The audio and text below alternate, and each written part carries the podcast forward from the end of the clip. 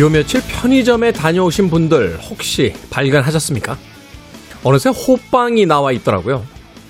표준어로는 찐빵이지만 한 제빵 회사에서 호호 불어먹으라는 의미로 지은 이름이 일반 명사가 됐습니다.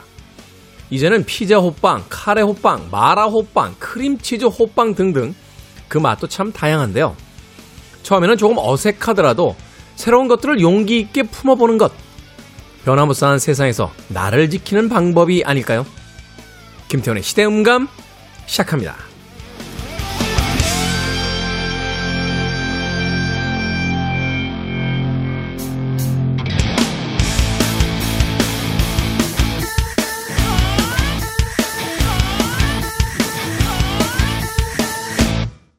그래도 주말은 온다. 시대를 읽는 음악 감상의 시대음감 김태훈입니다. 자, 겨울만 되면 길거리에서 어, 간혹 찾게 되는 그런 빵, 호빵. 일종의 국민 간식이라고 볼 수 있는데요. 그 크기는 지름이 10cm고 높이는 약 5cm 정도, 무게는 90g 정도밖에 되지 않는다고 합니다. 과거에 겨울에는요, 빵이 잘 팔리지 않았다고 그래요. 난방이 잘 되지 않아서 빵이 얼어붙기 일쑤였는데 이 비수기의 겨울 매출을 늘리기 위해서 1971년에 출시된 상품이 바로 호빵이라고 합니다. 최초의 출시 가격은 20원이었는데요. 당시 대부분의 빵이 한 5원 정도 했다고 그러니까 무려 4배나 비싼 가격이었지만 한겨울에 맛보는 그 따뜻한 찐빵의 매력 때문에 엄청난 인기를 누리게 되고 지금까지 누적 판매량이 무려 61억 개를 돌파할 정도로 어, 시대를 초월한 세대를 초월한 히트 상품이 됐습니다. 생각해보면은 어느 계절에는 안 돼라는 상품들이 있었죠. 뭐 미국의 그 유명한 콜라 회사도 겨울철에는 콜라 판매량이 급락하는 걸 보고 나서 녹색 옷이었던 산타클로스의 복장마저도 붉은색으로 바꾸면서 겨울철에 콜라를 팔기 위한 전략들을 모색해 봤었는데요.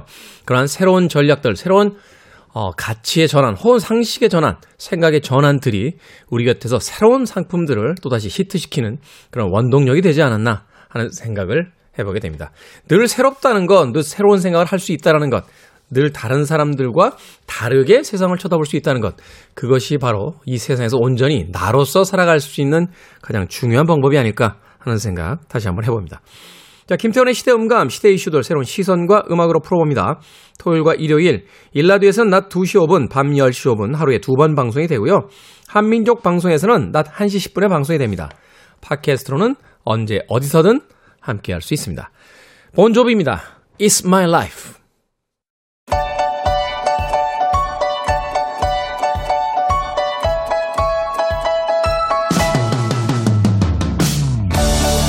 우리 시대의 좋은 뉴스와 나쁜 뉴스, 뉴스 good and bad.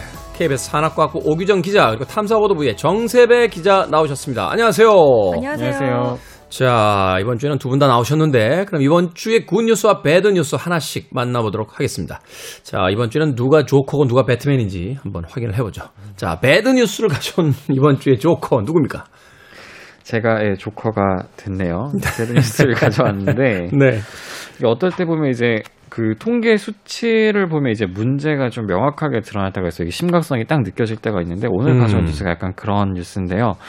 올해 들어서 지금 9월까지 10대 그 디지털 성범죄 피해자 수가 벌써 1000명을 넘었거든요. 1200명을 넘었는데 피해자 숫자요? 네, 그렇습니다. 이게 3년 새 11배 증가한 거라고 합니다. 와. 이 특히 디지털 성범죄 피해자가 주로 이제 10대와 20대 에서 가장 큰 비중을 또 차지했고 그 가운데서도 이제 10대 피해자 증가세가 좀 상당히 가팔랐다고 해요. 아무래도 이 디지털을 사용하는 그 인터넷망을 10대, 20대가 가장 많이 쓰기 때문일 수도 있겠는데, 이게 구체적으로 어떤 걸 이야기하는 겁니까? 근데 이제 국회 이제 여가위에서 이번에 그 국민의힘 소속 양금희 의원이 여성가족부로부터 이제 자료를 받은 걸 보니까요. 이제 디지털 성범죄 피해자 지원센터가 2018년 4월에 문을 열었어요. 그 이제 3년 한 5개월 정도가 지났는데 이때까지 파악된 피해자가 총 이제 14,070명이라고 해요. 이게 연도별로는 2018년에 이제 문을 열었고 그 급증을 네. 하다가 지난해에 접수된 피해자가 이제 5,000명이 조금 안 돼요. 근데 올해 들어 9월까지만 봤을 때 벌써 5천 명을 넘었거든요. 그러니까 이미 지난해 연간 피해자 수를 넘었거든요. 아. 그러니까 이제 연령대로 봤을 때는 연령 미상이 이제 절반 정도를 차지하긴 하는데 이제 파악된 연령만 봤을 때는 연령 20... 미상이라는 건 이게 구체적으로 피해자들이 네, 파악이 안 된 겁니다. 어, 네네. 그 밝히지 못하는 거죠. 네, 그렇죠. 음. 그런 경우도 있죠. 근데 이제 나머지 파악된 경우만 봤을 때는 이제 20대가 20% 정도, 또 10대도 비슷한 비율을 나타냈고, 그 다음에 이제 30대가 한 7% 정도 이렇게 차지해서 지금 파악된 수치로만 봤을 때는 이제 20대와 10대의 확연히 몰려 있다는 게 좀 드러나는 상황이거든요. 일단은 디지털 성범죄라고 하니까 네. 이게 몰카가 주로 이제 그 유형이지 않나 하는 생각이 좀 드는데. 네, 그렇습니다. 뭐 중복 응답이 가능하지만 피해 유형을 좀 여러 가지를 살펴보면요. 방금 말씀하신 그런 불법 촬영이 가장 네. 많긴 해요. 한 전체의 4분의 1 정도를 차지하는데 마찬가지로 이 촬영 영상을 뭐 유포한다든지 또는 유포 협박한다든지 아니면 유포가 될까봐 이제 불안에 떤다든지 이런 범죄들도 계속 순위권을 유지하고 있고요. 음. 이어서 파생되는 뭐 사이버 괴롭힘이라든지 최근에는 또 사진 합성 범죄가 또 상당히 많이 늘어나는 추세예요. 디페이크라고 하나요? 얼굴 네, 바꾸는 네네. 프로그램도 나왔다는 이야기들이 있던데. 실제로 이게 지금 수치상으로만 봤을 때는 비중이 좀 적어 보이긴 한데요. 불법 촬영 관련 피해보다는. 근데 방금 말씀하신 그런 디페이크 기술을 활용 한 사진 합성 그리고 뭐 사이버상에서의 괴롭힘 이런 신종 디지털 성범죄라고 아주 빠르게 늘고 있는데 특히 이제 사진 합성 피해 사례 같은 경우에는 2019년에는 91건이 접수가 됐어요. 네. 근데 지난해에는 329건 접수됐으니까 뭐 단순 와. 산술로만 따져도 3배, 3배 넘게 1년 만에 증가를 했죠. 또 이제 유포 범죄 같은 경우에는 대응이 훨씬 어려워요. 또 그리고 불특정 다수한테 유포가 되기 때문에 2차 피해를 불특정 다수로부터 보게 되고요. 이것도 이제 지난해에는 잠시 준 그런 추세였지만 올해 들어선 다시 좀 늘어나는 그런 추세라고 합니다. 네. 음, 네. 피해자들에 대한 어떤 지원이라든지 또는 그 이 디지털 성범죄 최근에 네. 그뭐 최근에 할 수는 없겠죠. 이미 오래 전부터 네네. 디지털 이제 그 시대를 맞이하게 되면서 이 범죄 어떤 새로운 유형으로서 등장을 하고 있는 건데 네. 여기에 대한 어떤 뭐 대책 마련 이런 것들은 분명히 있습니까? 뭐 사실 이게 텔레그램 박사방 사건 이제 미성년자 성착취물을 제작한 그런 조주빈 사례에서 보듯이 이제 10대를 대상으로 한 디지털 성범죄가 급증하고 있고 그래서 이제 심각성이 좀 인지가 되면서 뭐 여러 가지 제도권에서 논의가 이루어지긴 해요. 예를 들어서 뭐 불법 촬영 등 이런 거에 쓰일 수 있는 그런 초소형 카메라, 뭐 변형 카메라 이런 것들 판매를 제한해야 된다는 주장이 나오면서 이게 사실 실제 일상생활에서 감지할 방법이 없잖아요, 현실적으로. 그렇죠. 그러다 보니까 뭐 어, 떻게 합니까? 이거 뭐 누구하고 대화하거나 누구하고 그 이야기를 하는데 이게 일상생활 용품을 약간 위장하는 경우가 많잖아요. 아니면 그 숨겨놓거나 그렇기 때문에 사실 육안으로 알아본다는 게 상당히 어렵거든요. 그렇기 때문에 국회에서도 이런 변형 카메라를 판매하려면 그 판매자 구매자도 등록을 해야 되고 뭐 대여 양도를 금지한다 뭐 이런 법안을 담은 관리 법안이 발의는 된 상태인데 아직 뭐 통과된 상태는 아니고요. 그러니까 어, 카메라의 모양 자체가 변형됐다라는 건 몰래 네 찍겠다는 것은 이미 어느 정도 그런 용도가 있는 거죠. 네네. 그 전제하고서 만들어지게 네네. 되는 거잖아요. 이게 아주 어떤 영역에서는 뭐 이런 뭐 범죄를 목적으로 사용되지 않는 경우가 있지는 하지만 실질적으로는 이제 범죄에 악용될 수 있는 여지가 너무 많은 거잖아요. 예, 그렇기 때문에 좀 뒤늦게 이런 법안이 발의가 되긴 했는데 아직 좀 통과는 안 되고 있는 그런 상황이고요. 아까 말씀드렸듯이 2018년에 이런 디지털 성범죄 피해자 지원센터가 설립이 됐어요. 그래서 이 단체에서 뭐 불법 촬영물 삭제를 지원한다든지 유포 현황을 모니터링 한다든지 또는 뭐 피해자를 뭐 수사기관, 뭐 법률 조력이 필요하다면 의료 조력이 필요하다면 그런 관련 기관에 연결을 시켜주고는 있는데 다만 범죄가 이렇게 급격하게 증가한 추세에 비해서는 여전히 뭐 관련 예산이나 인력은 부족하죠. 특히나 음. 이렇게 빠른 증가세를 보이고 있다면 좀 지원 인력을 좀 더 확충할 필요가 있지 않을까 이런 생각입니다. 그러네요. 더군다나 이제 피해를 당하는 그 연령대가 10대와 20대 네. 뭐 대부분 다 여성들일 테니까 네네. 이게 더군다나 그 최근에 몇 년간의 추세로 봤을 때 이제 급격하게 늘어나는 추세라고 한다라면 네네. 이게 앞으로도 자연적으로 줄어들 거라는 생각은 할 수가 없는 거잖아요. 어렵죠. 네. 그렇다면 좀 더 강력한 어떤 법안이라든지 네. 그 제재 혹은 그 이 범죄를 예방하기 위한 뭔가 특단의 조치들이 좀 있어야 되지 네, 네. 않나. 정말 미국 같은 경우는 네네. 미성년자에 대한 이런 뭐 성착취물이라든지 네네. 이런 게 이제 걸렸다 그러면 음. 굉장히 세게 그렇죠. 처, 네. 처벌을 하잖아요. 그, 징역형도 뭐 네. 몇십 년, 뭐 그러니까 거의 살아서는 음. 사회에 발을 딛지 못할 수준으로 그러니까 본인이 직접 촬영한 것도 아니고 그 미성년자에 음. 관련된 성 동영상을 음. 그 컴퓨터에 가지고 있다는 것만으로 소지하기만 하더라도 거의 종신형에 가까운 뭐 그런 그렇죠, 그렇죠. 형법을 네네. 적용을 하는 경우들이 음. 있는데 우리나라 같은 경우에는 엠번방 사건으로 음. 경각심이 되게 높아지기는 했는데 그럼에도 불구하고 이제 재판에 가게 음. 되면 이런저런 이유로 감형이도 많이 되고 정상 참작 뭐 이런 것도 음. 많이 되고 이렇게 되니까 처벌에 대한 고민도 좀 필요한 것 같아요. 제가 뭐 그냥 추측하는 겁니다만 법관들이 음. 성비가 좀 맞아야 될 것 같아요. 음. 여성 법관들의 좀 비율이 좀 늘고 네. 그래야지만 사실은 음. 이런 범죄는 사실 피해자 입장에서 좀 네네. 많이 그 신경을 좀 써서 음. 판단 같은 것들이 내려와야 되는데 법의 어떤 뭐 개정의 문제라든지 판단의 문제라든지 좀 더 우리가 심각하게 쳐다볼 필요가 있는 문제가 아닌가 하는 생각도 해보게 되는군요. 자 이번에 옥유정 기자가 가져온 good news 만나보도록 네. 하겠습니다. 네. 자, 이번 주에 배트맨 우리 good news. 네. 이게 이제 뭐 good news인지를 명확하게 판단을 할 수는 없는데요. 일단 가져와 봤습니다. 두 분은 어렸을 때 어떤 장난감 주로 가지고 노셨어요? 일단은 gun belt죠.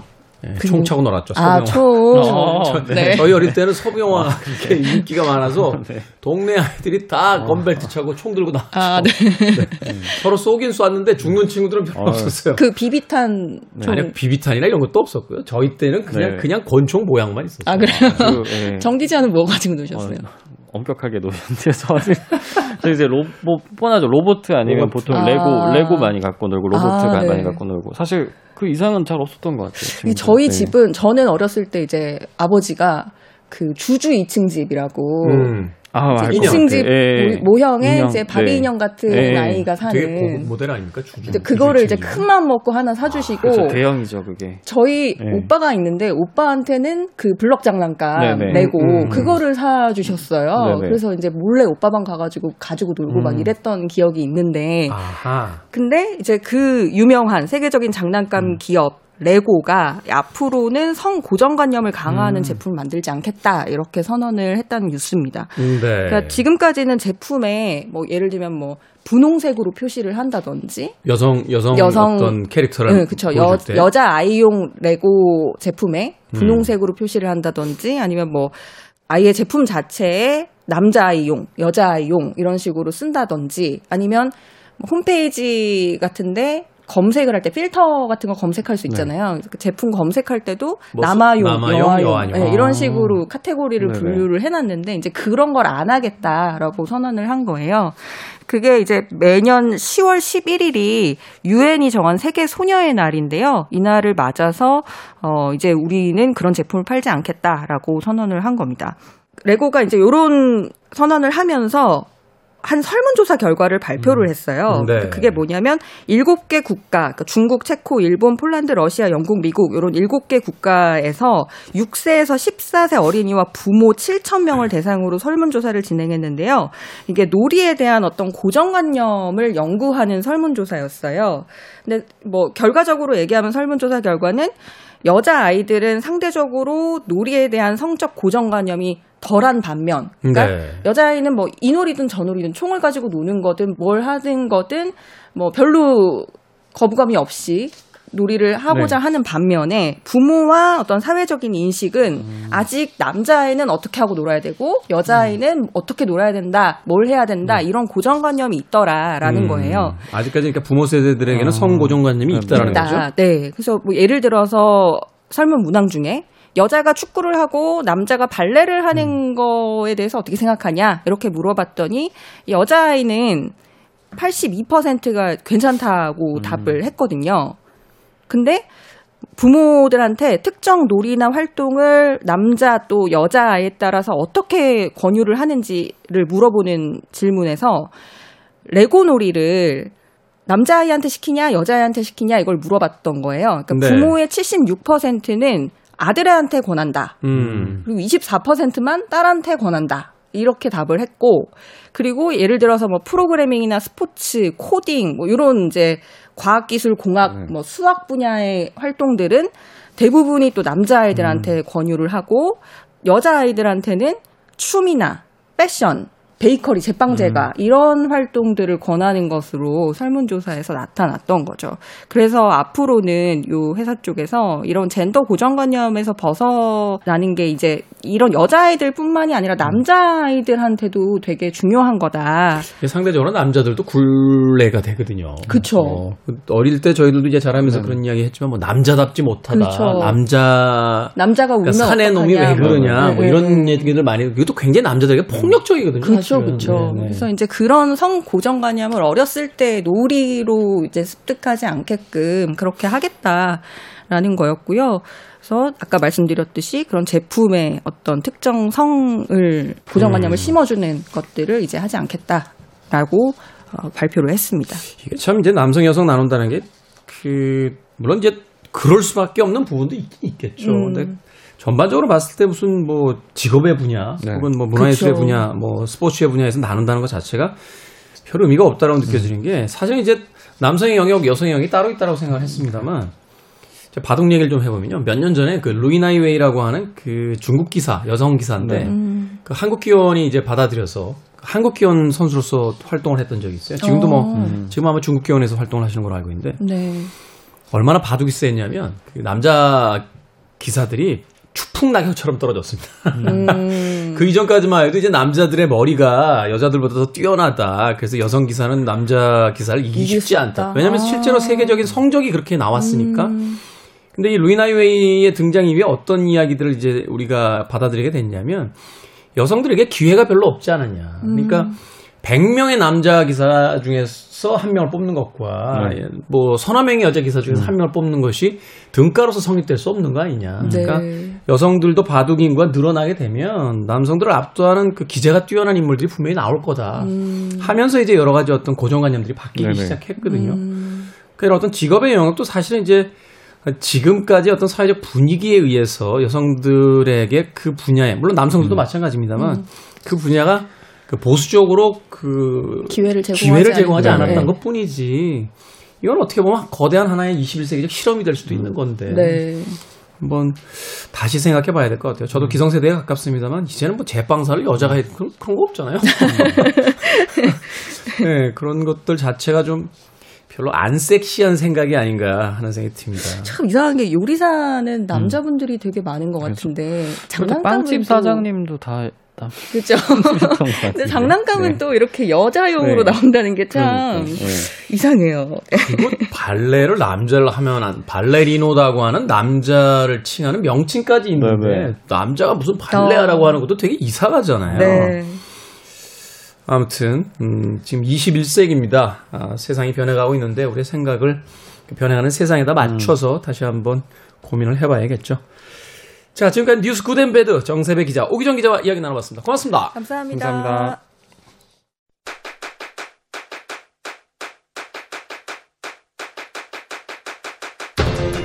그래도 주말은 온다.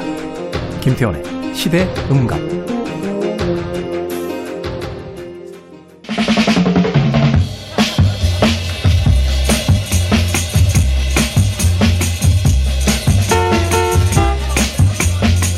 세계를 사로잡은 오징어 게임은 10여 년 전에 쓰여진 시나리오였다고 합니다. 당시는 낯설고 상업성이 없다는 이유로 투자도 캐스팅도 쉽지 않았다는데요. 하지만 10년 전 낯설다는 이유로 거절당했던 시나리오는 10년 후 현실 같다는 이유로 선택받게 됩니다. 시대를 보고 영화를 보는 남다른 시선, 우리 시대 영화 이야기, 시선의 시선. 김시선 영화평론가 나오셨습니다. 안녕하세요. 네, 안녕하세요. 김시선입니다. 지난번에 만났을 때만 해도 반바지 입고 만났던 것 같은데, 야, 한 달 만에 날씨가 완전히 다른 계절로 지금 접어들고 있습니다. 네. 자, 오늘 이야기 나눌 작품, 뭐, 이 순간 전 세계에서 가장 핫한 작품이죠. 83개국이다, 뭐, 몇 개국이다. 전 세계 이제 넷플릭스에서 1등을 찾아오고 있는 바로 오징어 게임에 대한 이야기 예, 나눠보도록 하겠습니다. 약간은 지루할 수도 있는데 한 번은 그래도 저희 프로에서 한번 다루면 좋겠다는 생각을 역시나 하게 돼서 오징어 음. 게임에 대한 얘기를 해보면 좋겠다는 생각이 들고요. 사실 이 작품 자체가 저는 어, 우리나라에서는 인기가 오히려 있겠다라는 생각을 했는데 세계에서 네. 이렇게 많은 분들이 또 사랑을 받는 작품이 될 줄은 생각을 또 못했던 것 같아요. 사실은 이제 이 그 드라마가 이제 담고 있는 어떤 이야기, 빈부격차에 대한 이야기, 이게 사실은 지난 몇 년간 전 세계에 확대인 것 같아요. 칸에서 그 작품상 받은 작품이라든지 아카데미 시상식에서 작품상 받은 작품들을 이렇게 네. 보면 대부분 이제 사회적 소외, 빈부의 음. 격차, 뭐 계급 갈등, 뭐 이런 것들이 주로 이제 소재와 주제로서 등장하고 있는 걸 봤을 때 오징어 게임의 이야기가 트레이닝복만 낯설지 전 세계인들에게 그 낯선 이야기는 아닌 것 같습니다. 전반적인 그런 것 같습니다. 네. 먼저 이제 줄거리부터 좀 여쭤볼게요. 아, 줄거리 자체는 아주 그 간단한데요. 어, 심플하게 말하자면 이제 돈이 필요한 사람들이 어느 날 의문의 생존 게임에 대해서 참여할 수 있는 이제 명함을 받게 됩니다. 네. 그러면서 이제 처음에는 그냥 단순히 게임인 줄 알고 참가했던 그 사람들이 거기서 이제 목숨을 걸고 돈을 얻기 위해서 게임을 해야 되는 상황을 겪게 되는 이야기가 바로 이 오징어 게임입니다. 음. 어, 주인공은 이제 성기훈이라는 인물로 이제 시작을 하고요. 이 인물은 이제 어머니가 아픈 상태고 도박을 너무 좋아하다 보니까 돈을 많이 잃어서 현재 그 빚을 갚기 위해서 돈이 굉장히 필요한 상태예요. 네. 그 상태에서 이제 우연히 딱지치기 게임을 하자는 제안을 받고 나서 지하철에서 이제 그 게임을 통해서 한번 이제 이기게 됐는데 돈을 주니까 네. 더 돈을 벌고 싶으면 어, 오징어 게임에 한번 참여해볼래 하면서 명함을 받게 되는데 실제로 가면서 이제 그 게임을 하게 되는 그런 이야기로 어, 이야기가 구성이 되어 있습니다. 네. 이 전체 줄거리 속에서 바로 그 어린 시절에 게임을 이제 하게 된다는 것이 음. 굉장히 섬찟한 부분이 있어요. 네. 왜냐하면 어, 재미로서 즐거움으로써 했던 그 게임들이 네. 어른이 돼서 이제 각양각색의 어떤 사연에 접해 있는 이 주인공들이 등장을 하게 됐을 때 이것이 돈을 벌게 되는 것 혹은 목숨을 잃는 그런 아주 무시무시한 갈림길에서 이제 사용이 된다는 게 굉장히 좀 아이러니하게 느껴지기도 했었는데 각 게임별 특징에 대한 소개를 좀 해주신다면요. 일단 이 오징어 게임에 참여한 인원들은 굉장히 많은 인원들인데 그 성기훈이 456번을 받죠. 마지막 참가자예요. 그래서 마지막 총, 참가자. 네, 처음에는 456명이 이 게임에 참가를 하게 되는데 한 명이 1억입니다. 그래서 한 명이 탈락을 하면은 이제 1억씩 상금이 쌓이는 거죠. 누적 상금이 이제 계속 늘어나는 네, 거예요. 계속 늘어나는 겁니다. 물론 여기서 탈락은 처음에는 우리도 탈락인 줄 알았는데 첫 번째 게임을 통해서 이 탈락이 그냥 단순히 게임에서 탈락하는 게 아니라 목숨을 잃는다는 사실을 이제 깨닫게 되는 거죠. 음. 근데 여기는 6개의 게임으로 진행이 되는데요. 첫 번째 게임은 어, 다들 자기의 나이가 나올 것 같아요. 무궁화 꽃이 피었습니다입니다. 무궁화 꽃이 피었습니다. 피었습니다. 아, 말 그대로. 네. 굉장히 낯서네요. 아, 굉장히 낯선 게임. 어떻게 하는 겁니까, 이거? 어, 근데 금방 그 목소리가 너무 경직된 느낌으로 분명히 아시고 계신 것 같은데. 제가요? 전 모르는 게 나오면 이렇게 다 약간 당황하는. 무궁화 꽃이 네. 피었습니다. 네, 아마도 지금 듣고 계신 분 중에도 어, 그 게임이라고 하시는 분들이 분명히 계실 것 같은데 이 게임은 음. 뭐 단순하죠.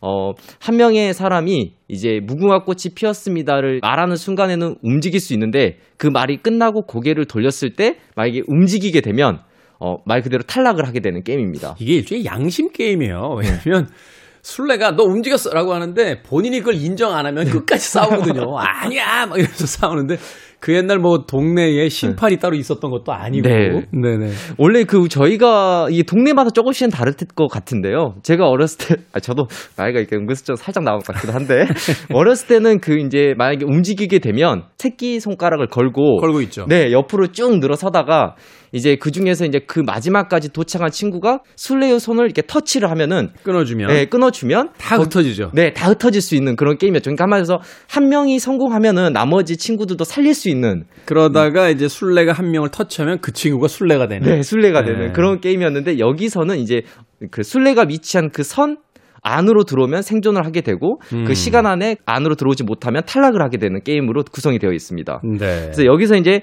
어 다들 이제 아마도 보신 분들이 놀라게 되는 순간인 것 같아요. 왜냐면은 음. 단순히 게임인 줄 알았는데 우리가 저희가 여기서 체육복을 입고 나오잖아요. 네. 그러니까 말 그대로 학교에서 뭔가 게임을 한다고 생각을 했는데 실제로 목숨을 잃는 사람들이 생기면서 이 작품에 몰입을 할 수 있게 만드는 장면이었던 것 네, 같아요. 네, 김수현 평론가도 옛날 사람이에요. 체육복이라뇨. 트레이닝복이라고. 아, 네네. 트레이닝복. 네. 제가 몇 년, 몇년 전에 운동하러 가는데 어디 가세요? 하길래 체육관이요? 했다. 체육관이요? 아, 아, 요즘 어떻게 부르나요?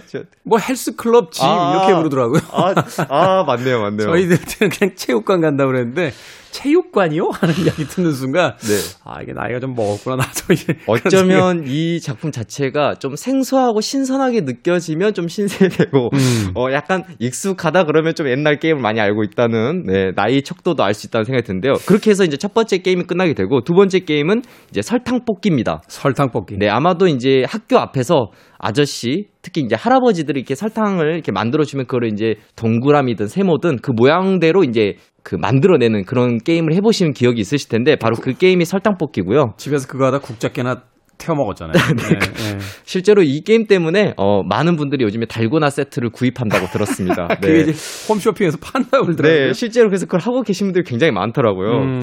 아주 신선했고요. 그리고 이제 세 번째 게임은 이제 지금도 아마 많이 다 하고 계신 게임인데 줄다리기입니다. 줄다리기. 네. 이건 단체 게임이잖아요. 네, 단체 게임으로 어 상대편의 줄을 다 끌어오면 이기는 게 되는 게임이고요. 네 번째 게임은 이제 구슬치기. 입니다. 사실 음. 이 구슬치기는 아마 해보신 분들 알겠지만 구슬을 통해서 여러 게임을 했던 기억이 있거든요. 네. 뭐 구멍이 나 있는 곳에 땅에 구멍을 뚫어놓고 그 구멍에 구슬을 넣는 게임도 있을 것이고, 그렇죠. 아니면 말 그대로 어떤 특정 영역에서 구슬을 쳐서 상대의 구슬을 바깥으로 이제 내보내는, 내보내는 그런 음. 게임도 있었을 텐데 그런 다양한 구슬의 게임들이 나오는 게 이 구슬치기 그리고 다섯 번째는 어, 이 게임은 사실 좀 규모가 있는 게임인데 그 징검다리 건너기 게임입니다.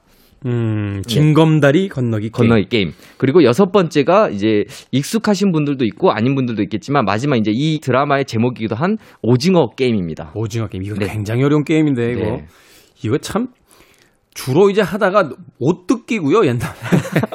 싸움이 많이 일어나는 게임이죠. 그렇죠. 네. 음. 모르는 분들에서 이 오징어 게임만 일단 더 설명을 드리자면, 어, 오징어 게임 말 그대로 이제 어떤 특정 그 도형이 있어요. 오징어 모양이라고 좀 생각을 해주시면 될 것 같은데, 음, 네. 세모와 네모와 동그라미를 이제 결합해서 이제 오징어를 어, 땅에다가 그려놓고, 이제 두 팀이 갈라져서 싸우게 됩니다. 그래서 오징어의 중간 부분인 이 등을 지나게 되면 암행어사라고 해서 원래는 이제 한 발로 이제 뛰어다녀야 되는데 밖에서 그렇죠. 두 발에 저희, 이제 얻게 되죠. 깽깽이라고 해서 깽깽. 아, 깽깽. 깽깽이로 뛰었습니다. 아, 갑자기 순간 네. 아, 소름 돋게 저 갑자기 기억이 나 가지고 깽깽이라 아, 맞습니다. 네. 어, 암행어사라고 해서 이제 두 발의 자유를 얻게 되고 두 발의 자유를 얻게 된 상대 팀이 이제 오징어의 아랫부분, 그러니까 다리가 음. 있는 부분부터 위에 머리에 있는 곳으로 올라가게 되면 이제 승리를 하게 되는 게임이고 그렇죠. 상대 팀은 그거를 저지해야 되는 게임이죠. 음. 이렇게 여섯 개의 게임으로 구성되어 있는 게 바로 이 오징어 게임입니다. 음. 자, 이 여섯 개의 게임 아마도 이 방송 들으시면서 어, 물론 여섯 개의 게임이 다 기억난다 하는 분들도 많으실 것 네. 같고 네. 그 중에서 몇 개라도 이제 해보신 직접 네. 해보신 분들도 굉장히 많을 것 같은데 자, 이 소개한 여섯 개의 게임에 또 숨겨진 게임이 있다고요? 사실 이 오징어 게임에 있어서 많은 분들이 이 작품을 좋아했던 이유는 제가 볼 때는 이제 이런 여섯 개의 게임은 약간 이벤트성이 있었다고 치면은 사실 우리를 약간 두렵게 한 게임들은 이 게임 밖에 존재하는 게임들이었던 것 같아요. 아, 어떤 게임이죠? 이를테면 이제 이 작품이 이제 오징어 게임이라는 그 전체적인 게임에 참여하기 전에 어 모집을 해야 되잖아요. 그렇죠. 어떻게 보면 456명을 모집을 해야 되는데 그 모집 과정에서 어떤 특정 인물이 딱지치기를 제안을 하거든요. 딱지치기. 네, 딱지치기를 제안합니다. 그래서 이 작품에서는 처음에 이제 지하철에서 망연자실해 하고 있는 이 성기훈 주인공 성기훈이 배우 공유와 연기한 어떤 특정 인물을 만나면서 인물이 딱지치기 하실래요? 라는 제안을 해요. 그래서 음. 마치 우리가 지하철에서 이제 도를 아십니까? 이런 분을 만나는 느낌처럼 네, 네 딱지치기를 해서 이기면 10만 원을 주겠다. 어. 돈을 주겠다 이런 제안을 해요. 그래서 쏠깃하죠. 예. 네, 그래서 이제 참여를 하게 되는데 중요한 것은 여기서 게임을 성기훈이 이겼을 때 10만 원을 받는데 성기훈이 처음에는 이제 딱지치기에서 지거든요. 네. 졌을 땐 당연히 이제 성기훈이 10만 원을 줘야 되는 거잖아요. 그게 이제 게임의 룰이죠. 게임의 룰이니까요. 그런데 어 성기훈이 이기 돈이 없, 없는 상황이었기 때문에 그때는 어떻게 할까라는 생각이 드는데 바로 이 상대 요원이 뭐라고 말을 하냐면 어 몸으로 때워라고 하면서 뺨을 때립니다. 그러니까 이 짧은 순간 딱지치기라는 단순한 게임 안에서 우리에게 어떻게 보면 이 돈이라는 거, 이 돈이 어떻게 보면은 우리의 어떤 몸과 마음을 대체할 수 있는 듯한 느낌을 주거든요. 그러니까 현대 사회에서 이 돈이 없다라는 것이 음. 결국 사회적으로 어떤 취급을 받는가에 네. 대한 어떤 하나의 상징적인 그 장면이었죠. 네, 상징적인 장면이었어요. 그래서 네. 그 순간에 뺨을 딱 맞는 순간에 마치 저도 뺨을 맞는 것 같은 느낌? 굉장한 모멸감이잖아요. 네, 굉장한 모멸감을 받는데 중요한 사실은 그것을 성기훈이 적응한다는 거죠. 적응해 간다. 네. 돈을 따기 위해서. 네, 돈을 따기 위해서 내 몸을 내어주고 결국에는 이제 10만 원을 따려고 할 때 이때 성기훈이 자기도 계속 뺨을 맞았으니까 음. 나도 뺨을 때려야지 하는 게 응당 인간의 본능이잖아요. 그렇죠. 근데 그 순간에 배우 공연 연기한 이, 이 인물이 뺨을 때리는 손을 잡고 어 10만 원이라는 돈을 그 손에 쥐어줍니다. 음. 그러니까 여기서 나와 상대의 그 어떤 돈에 대한 가치 그리고 나의 인격에 대한 가치가 다르다는 면을 딱지치기라는 게임으로 보여주게 되거든요. 돈이 많은 자와 그렇지 않은 자가 바로 어떤 문제가 생겼을 때 어떤 방식으로 해결해 나가는가. 네. 에 대한 어떤 상징적인 장면이었죠. 네, 상징적인 장면이었고 그런 이 외적인 게임에 대한 부분이 딱지치기로 이제 표현됐고 두 번째 같은 경우는 이제 더 무서운 게임도 있었던 것 같아요. 사실은 게임이라고 지칭되지 않았지만 어, 이 첫 번째 무궁화 꽃이 피었습니다 게임을 끝나고 나서 특정 룰이 하나가 있는데요. 어, 다수결의 원칙에서 어, 대다수의 사람들이 동의하면 게임을 중단할 수가 있습니다. 네. 근데 이 다수결 게임에 의해서 이 인물들이 처음에는 게임을 중단하는 걸로 다수결이 모아집니다. 음. 근데 나중에는 사람을 죽이고 내 동료가 죽어가는 상황이잖아요. 그런데도 불구하고 게임을 중단하지 않게 되는 거예요. 사람들이. 음. 그러니까 이 다수결의 원칙이 우리는 옳은 선택을 하는 것처럼 착각을 주지만 가끔은 그게 진리는 아니라는 사실인 거죠. 다수결이 항상 오를 수 없다라는 것. 네. 다수의 폭력이 될 수도 있다라는 네. 것. 그래서 결국에는 이 인물들이 처음에는 분명히 어, 게임을 중단하는 것으로 선택을 했는데 이제 오징어 게임이 진행되면 진행될수록 어, 누군가의 탈락, 누군가의 목숨을 잃는 것이 1억, 1억 이렇게 돈이 쌓여가면서 그 돈을 보면서 결국에는 이 게임을 중단하지 않게 되는 선택으로 가는 방향으로 가는 게 우리에게 아이러니함을 전해주고 있습니다. 처음에 이제 그 게임을 통해서 이제 사람들이 죽어갈 때 굉장히 공포에 시달리잖아요. 네. 그러면서 이걸 계속해야 돼라는 네. 반문들을 하게 되는데 그런데 막상 이제 그들의 죽음이 돈으로 이제 치환이 되면서 네. 그 현금이 하나씩 쌓여갈 때 네. 점점 이제 광기에 그 몰입하기 네. 시작하잖아요. 네. 그러면서 주변에 바로 내 옆에 있는 사람이 동료나 같은 어떤 연대해야 될 사람이 아니라 바로 목숨값 1억을 가지고 있는 음. 내가 저 사람을 밟음으로써 저 사람의 목숨값 1억을 음. 벌수 있다라고 네. 하는 그런 어떤 상황으로서 이제 변질돼 버리는 거죠. 네. 어. 그런 부분들 어떻게 보면 성기훈이 처음에 딱지치기를 재미로 했다가 결국에는 적응하는 것처럼 이분들도 결국에는 이 상황에 적응하는 모습들이 우리에게 묘한 동질감을 주게 되는 모습들이 아마도 이 작품을 보면서 되게 어, 여러 의미를 생각하게 한 것이 오징어 게임을 많은 분들이 좋아한 게 아닌가라는 생각을 해보게 되고요. 동시에 이제 어, 재밌는 건 이런 게임들을 진행하는 것들이 목숨을 잃는 과정들이잖아요. 네. 근데 이 작품은 되게 잘 만들어진 것이 마치 이것이 블랙 코미디처럼 어떤 가상의 세계의 게임처럼 느껴질 수 있도록 굉장히 그 세트장에 많은 공을 들인 것 같다는 느낌을 받았어요. 웨스 앤더슨의 그 영화에 나오는 듯한 네. 그 형형색색의 어떤 원색과 그 야광색들이 네. 등장하는 이 작품을 잔인한 작품임에도 불구하고 이것을 그래도 하나의 게임처럼 또 픽션의 상황이라는 생각을 가지고 즐긴 것이 아닌가라는 생각이 듭니다. 잔인한 동화처럼 느껴지는 네. 음, 그런 영화였죠. 자, 여기서 이제 등장하는 캐릭터들이 굉장히 많습니다. 이 네. 캐릭터들이 네. 또 상징하는 바가 있을 것 같아요. 아, 이 특히 이제 456번을 부여받은 이 성기훈 이란 음. 인물은 우리 주변에 누구나 한 번쯤 본듯 또는 나 자신일 수도 있는 사회에 있어서 어, 어떤 실패를 거듭하면서 결국에는 이제 망연자실한 상태의 인물 이걸 네. 나타낼 수 있고요. 두 번째 인물인 상우역 같은 경우는 어, 성기훈의 이제 절친이죠. 네. 이제 어렸을 때 오징어 게임을 같이 한 동료였던 것 같기도 하고요. 근데 이 상우는 좋은 대학교를 나왔고 그렇다면 이제 부모님의 기대하에서 우리나라 시스템 예전의 시스템을 생각해 본다면 좋은 대학교 나왔으니까 좋은 직장에 들어가서 어, 잘 살 것 같은 느낌을 줬는데 그렇게 되지 않아서 결국에는 이 오징어 게임에 참여하는 인물로 그려지거든요. 네. 그래서 어떻게 보면은 이런 성기훈과 상우라는 인물 두 인물만 봤을 때도 사회에서 결국 누구도 승자가 아니었다는 사실 어, 음. 어, 이런 면들을 전해준다는 게 이 재밌는 부여, 부분을 부여했던 것 같고요. 어, 특히 이제 많은 분들 좋아했던 분들 중에 하나는 이제 배우 오용수가 연기했던 이제 오일남. 오일남이라는. 네, 할아버지죠. 1번이죠? 네, 1번 할아버지인데 음. 저는 이 일남 할아버지의 가장 재밌는 점 중에 하나는 처음에 이제 등장을 했을 때 어, 자신이 이제 아픈 상태라고 말하거든요. 네. 근데 아픈 상태임에도 불구하고 이 게임에 참여할 수밖에 없는 상황. 그런 것들도 재밌는 부분을 제공한 게 아닌가 싶습니다. 그렇군요. 네. 바로 이러한 사람들의 어떤 분포. 네. 앞서 이야기하신 것처럼 이제 사회에 어떤 나고자 같은 기운과 또는 그 출발점에서 분명히 음. 그 좋은 스펙을 가지고 네. 있었던 네. 이제 상호 같은 경우 같은 공간에서 이제 같은 패배자로서 이제 네. 만나게 됐을 때. 네.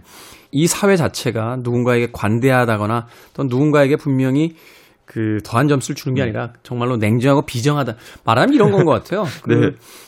영화를 보면서 아이 나는 저런 입장이 아니니까 저기 갈 일이 없지라고 음. 생각하는 사람들에게 과연 그럴까요?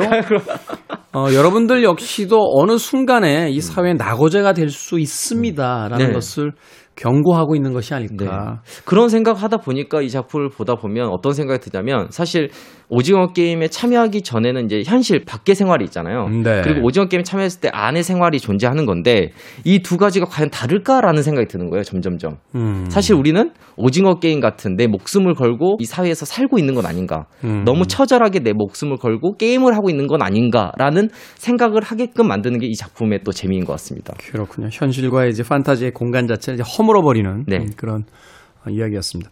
자, 이 오징어 게임 처음 나왔을 때 이제 비교됐던 여러 가지 작품들이 있습니다. 특히 음. 이제 일본의 뭐 배틀로얄 같은 작품이 네. 있었고, 뭐 최근에는 그 하이틴물로 만들어지고 있는 뭐 헝거라든지 네. 뭐 이런 그 영화들이 있었는데 네. 그런 작품들과 좀 비교를 해서 네. 뭐 비슷한 부분이라든지 또 차이에 대해서 설명을 해준다면요. 아, 일단 이게 재밌는 점이 있는데요.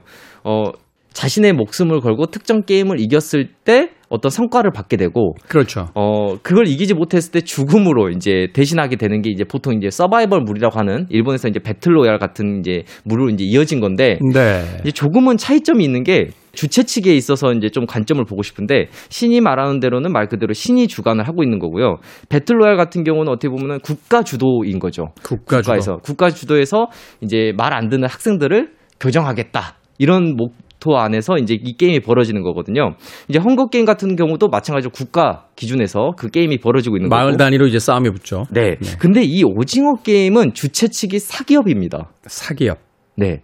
말 그대로 어떤 사기업 또는 한 개인 어, 부를 가지고 있는 한 개인이 자신의 목적하에서 이 게임을 주도하고 있는 게 또 특징이거든요. 음. 그래서 그런 주최 측의 특징에서도 좀 차이가 있다라고 보시면 될 것 같고요. 그러니까 말하자면 이제 사회를 쳐다보는 그 시각 자체가 다른 거군요. 이게 네. 국가 주도라고 봤을 때 이제 전체적인 시스템에 대한 문제를 네. 이야기하는 그 앞선 작품들이 네. 있었다면 오징어 게임은 이제 가장 그 첨예한 문제라고 볼 수 있는 이제 네. 개인과 개인의 대립 혹은 네. 그 기업과 어떤 개인의 어떤 갈등 네. 이런 쪽으로서 제 시각을 좀 좁혀서 보고 있다라고 네. 볼수 있겠네요. 네, 맞습니다. 그렇게 좁혀서 좀 주최 측을 보고 있는 것도 있고요. 이제 다른 점 중에 하나는 아무래도 이제 어 우리나라에서 이제 많이 즐겨서 했던 어린 시절에 했던 그런 게임들을 이 컨셉으로 엮었다는 건데 왜냐면은 우리나라 한국에서는 사실 이런 특정 컨셉을 가지고 일관된 컨셉을 가지고 작품을 픽션으로 그린 영화가 그렇게 많지가 않아요. 그렇죠. 어, 실제로 예전에 만들어졌지만 실패한 경우도 너무 많았고요. 음. 그래서 이제 픽션, 게임, 서바이벌물 이런 작품들을 국내에서는 하기 힘들지 않나, 안 되지 않나 이런 평이 있었는데 이 오징어 게임은 어, 그것이 통할 수 있다라는 걸 분명히 보여줬다는 점에서 어, 우리나라에서도 다른 나라와 차별점을 좀 가질 수 있지 않나라는 생각을 해봅니다. 음, 네. 아무튼 이 오징어 게임 전 세계에서 난립니다. 최근에 이 넷플릭스의 음. 리드 헤이스팅스 최고 경영자 3분기에 이제 온라인 실적 발표 그러니까 말하자면 넷플릭스 내부에서 가장 중요한 어떤 음. 행사를 했는데 오징어 게임에 등장하는 이 초록색 체육복을 입고 등장을 했어요. 그래서 참 많은 사람들에게 이 오징어 게임이 정말 하나의 신드롬으로서 이제 전 세계인들에게 퍼져나가고 있구나 하는 거를 다시 한번 알게 해줬는데 네. 왜 이렇게 이 게임에 대해서 잘 모르잖아요. 네. 해외 사람들은. 네. 그럼에도 불구하고 이렇게 열광하는 이유는 뭘까요? 사실 저희가 오늘 얘기한 얘기의 총 집합이 될 것 같다는 느낌을 받는데요. 음. 저도 이제 신기한 점들이 있었어요. 외국 그 관객들이 이 오징어 게임을 리액션하는 영상들을 제가 주로 많이 봤는데 굉장히 오징어 게임이 저희 기준에서는 우리나라의 놀이 아니야라고만 관점을 봤는데 음. 많은 사람들이 우리 한국 사람들이 느꼈던 그 감정과 똑같은 시점에 같은 감정을 느낀다는 거죠. 아. 이를테면 어, 1화에서 처음에 무궁화 꽃이 피었습니다에서 가장 충격적인 포인트는 뭐냐면 이게 탈락이 아니라 목숨을 잃는다는 사실을 부각시키는 거였거든요. 네. 그 순간에 우리도 놀랬지만 외국 관객들도 똑같은 시점에 놀래더라고요. 음. 그리고 이제 구슬치기 게임에서는 깜부라는 용어가 나, 나옴으로써 이 게임이라는 것이 경쟁 관계처럼 보이지만 사실은 어, 우리는 같은 동지가. 될 수도 있는 거다라고 어떻게 보면 알려주는 거거든요. 감동 포인트가 있는 건데 이거는 이제 소위 말해서 이제 한국에서는 어, 심파라는 장르로 약간 묶을 수도 있을 것 같은데요. 이정재 씨가 최근에 그 음. 인터뷰한 거 보니까 그 얘기를 하더라고요. 네. 이게 잔혹한 게임 아니냐라고 했을 때 사실은 그 잔혹함 속에서 사람들 간의 어떤 연대를 음. 다뤄보려고 했다라는 네. 이야기를 하던데. 맞습니다. 저는 그 연대라는 포인트 그것이 어, 외국 관계들도 똑같이 느낀다는 사실을 느, 알게 됐어요. 그래서 이제 구슬치기 게임에 대해서 할 때는 100이면 100명, 어, 1000명이면 1000명 외국 관객들이 똑같이 울더라고요. 음. 그래서 이 오징어 게임이라는 그 이게 특별한 거를 만들었다라기보다는 어, 우리 모든 세계인들이 공감할 수 있는 그런 감성적인 부분을 이 게임 속에 녹여냈기 때문에 많은 분들이 좋아하는 게 아닌가라는 생각을 해봅니다. 그래서 네. 우리가 모두 어, 앞에서 설명한 여섯 개의 게임에 몰입하고 있지만 사실은 그 게임 안에 숨겨져 있는 어떻게 보면은 철학 어, 같이 동지가 될 수도 있다는 거 또는 그 게임에 있어서 특성을 가지고 있기 때문에 누가 이기기 위해서는 어떻게 해야 되는지 줄다리 같은 경우는 단순히 힘을 가지고 하는 게임이 아니고 협동을 해야 된다는 거라든지 이런 것들을 알려주기 때문에 어 국내 관객뿐만 아니라 해외 관객들도 똑같은 감정을 공유했다는 생각이 들어요. 그래서 음. 저도 이제 그런 채널들을 보면서 아 이게 어 결국에는 우리가 다른 인종 또는 다른 나라 또 다른 언어를 쓰고 있지만 무언가를 느끼는 감정은 비슷하구나라는 생각을 하게 됐습니다. 그렇군요. 말하자면 이제 게임 자체는 뭐 어떤 음. 지역적 특수성을 가지고 있겠습니다만 네. 그 게임을 통해서 이제 보여주고 있는 그 참가자들의 어떤 음. 정서라는 음. 것들은 전 세계인들에게 이제 보편적인 정서로서 다가가고 네. 그래서 게임은 낯설지언정 그 게임을 하고 있는 사람들에 대한 어떤 공감 자체가 음. 이 오징어 게임이 이제 국경을 넘어서 민족을 넘어서서 음. 어, 그 문화권을 넘어서서 이제 다, 다 같이 열광하게 음. 되는 네. 그런 부분이 있다라고 이야기를 해주셨습니다. 자, 이 오징어 게임 뭐 지금 이 시점에도 계속해서 많은 사람들이 보고 있고 그 평가이면 뭐 몇 조 이상의 경제적 효과를 어. 거둬들였다라는 네.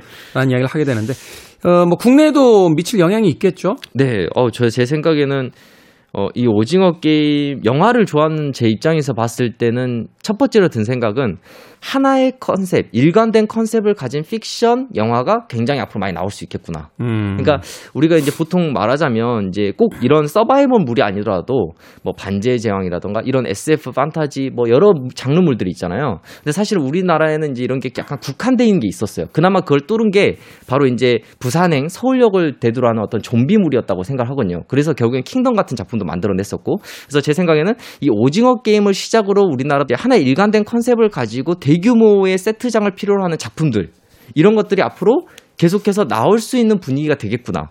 그리고 그런 경제 자본을 끌어올 수 있는 투자금들이 생기는 거잖아요. 이렇게 네. 이제 성과를 보여주게 되면. 그래서 간혹 이제 이 모든 경제 효과, 부가 어떤 특정 기업에만 가는 게 아닌가라는 생각을 할 수도 있겠지만은 사실 여기에 참여하는 배우들이 이제 글로벌적으로 많은 인지도를 갖게 됐고 그렇게 되면 우리나라도 예전과 달리 한 배우가 뭐 100억, 200억 출연료를 받아야 되는 어, 규모의 영화들 또는 드라마들을 찍을 수 있는 환경이 될 수 있다는 거니까요.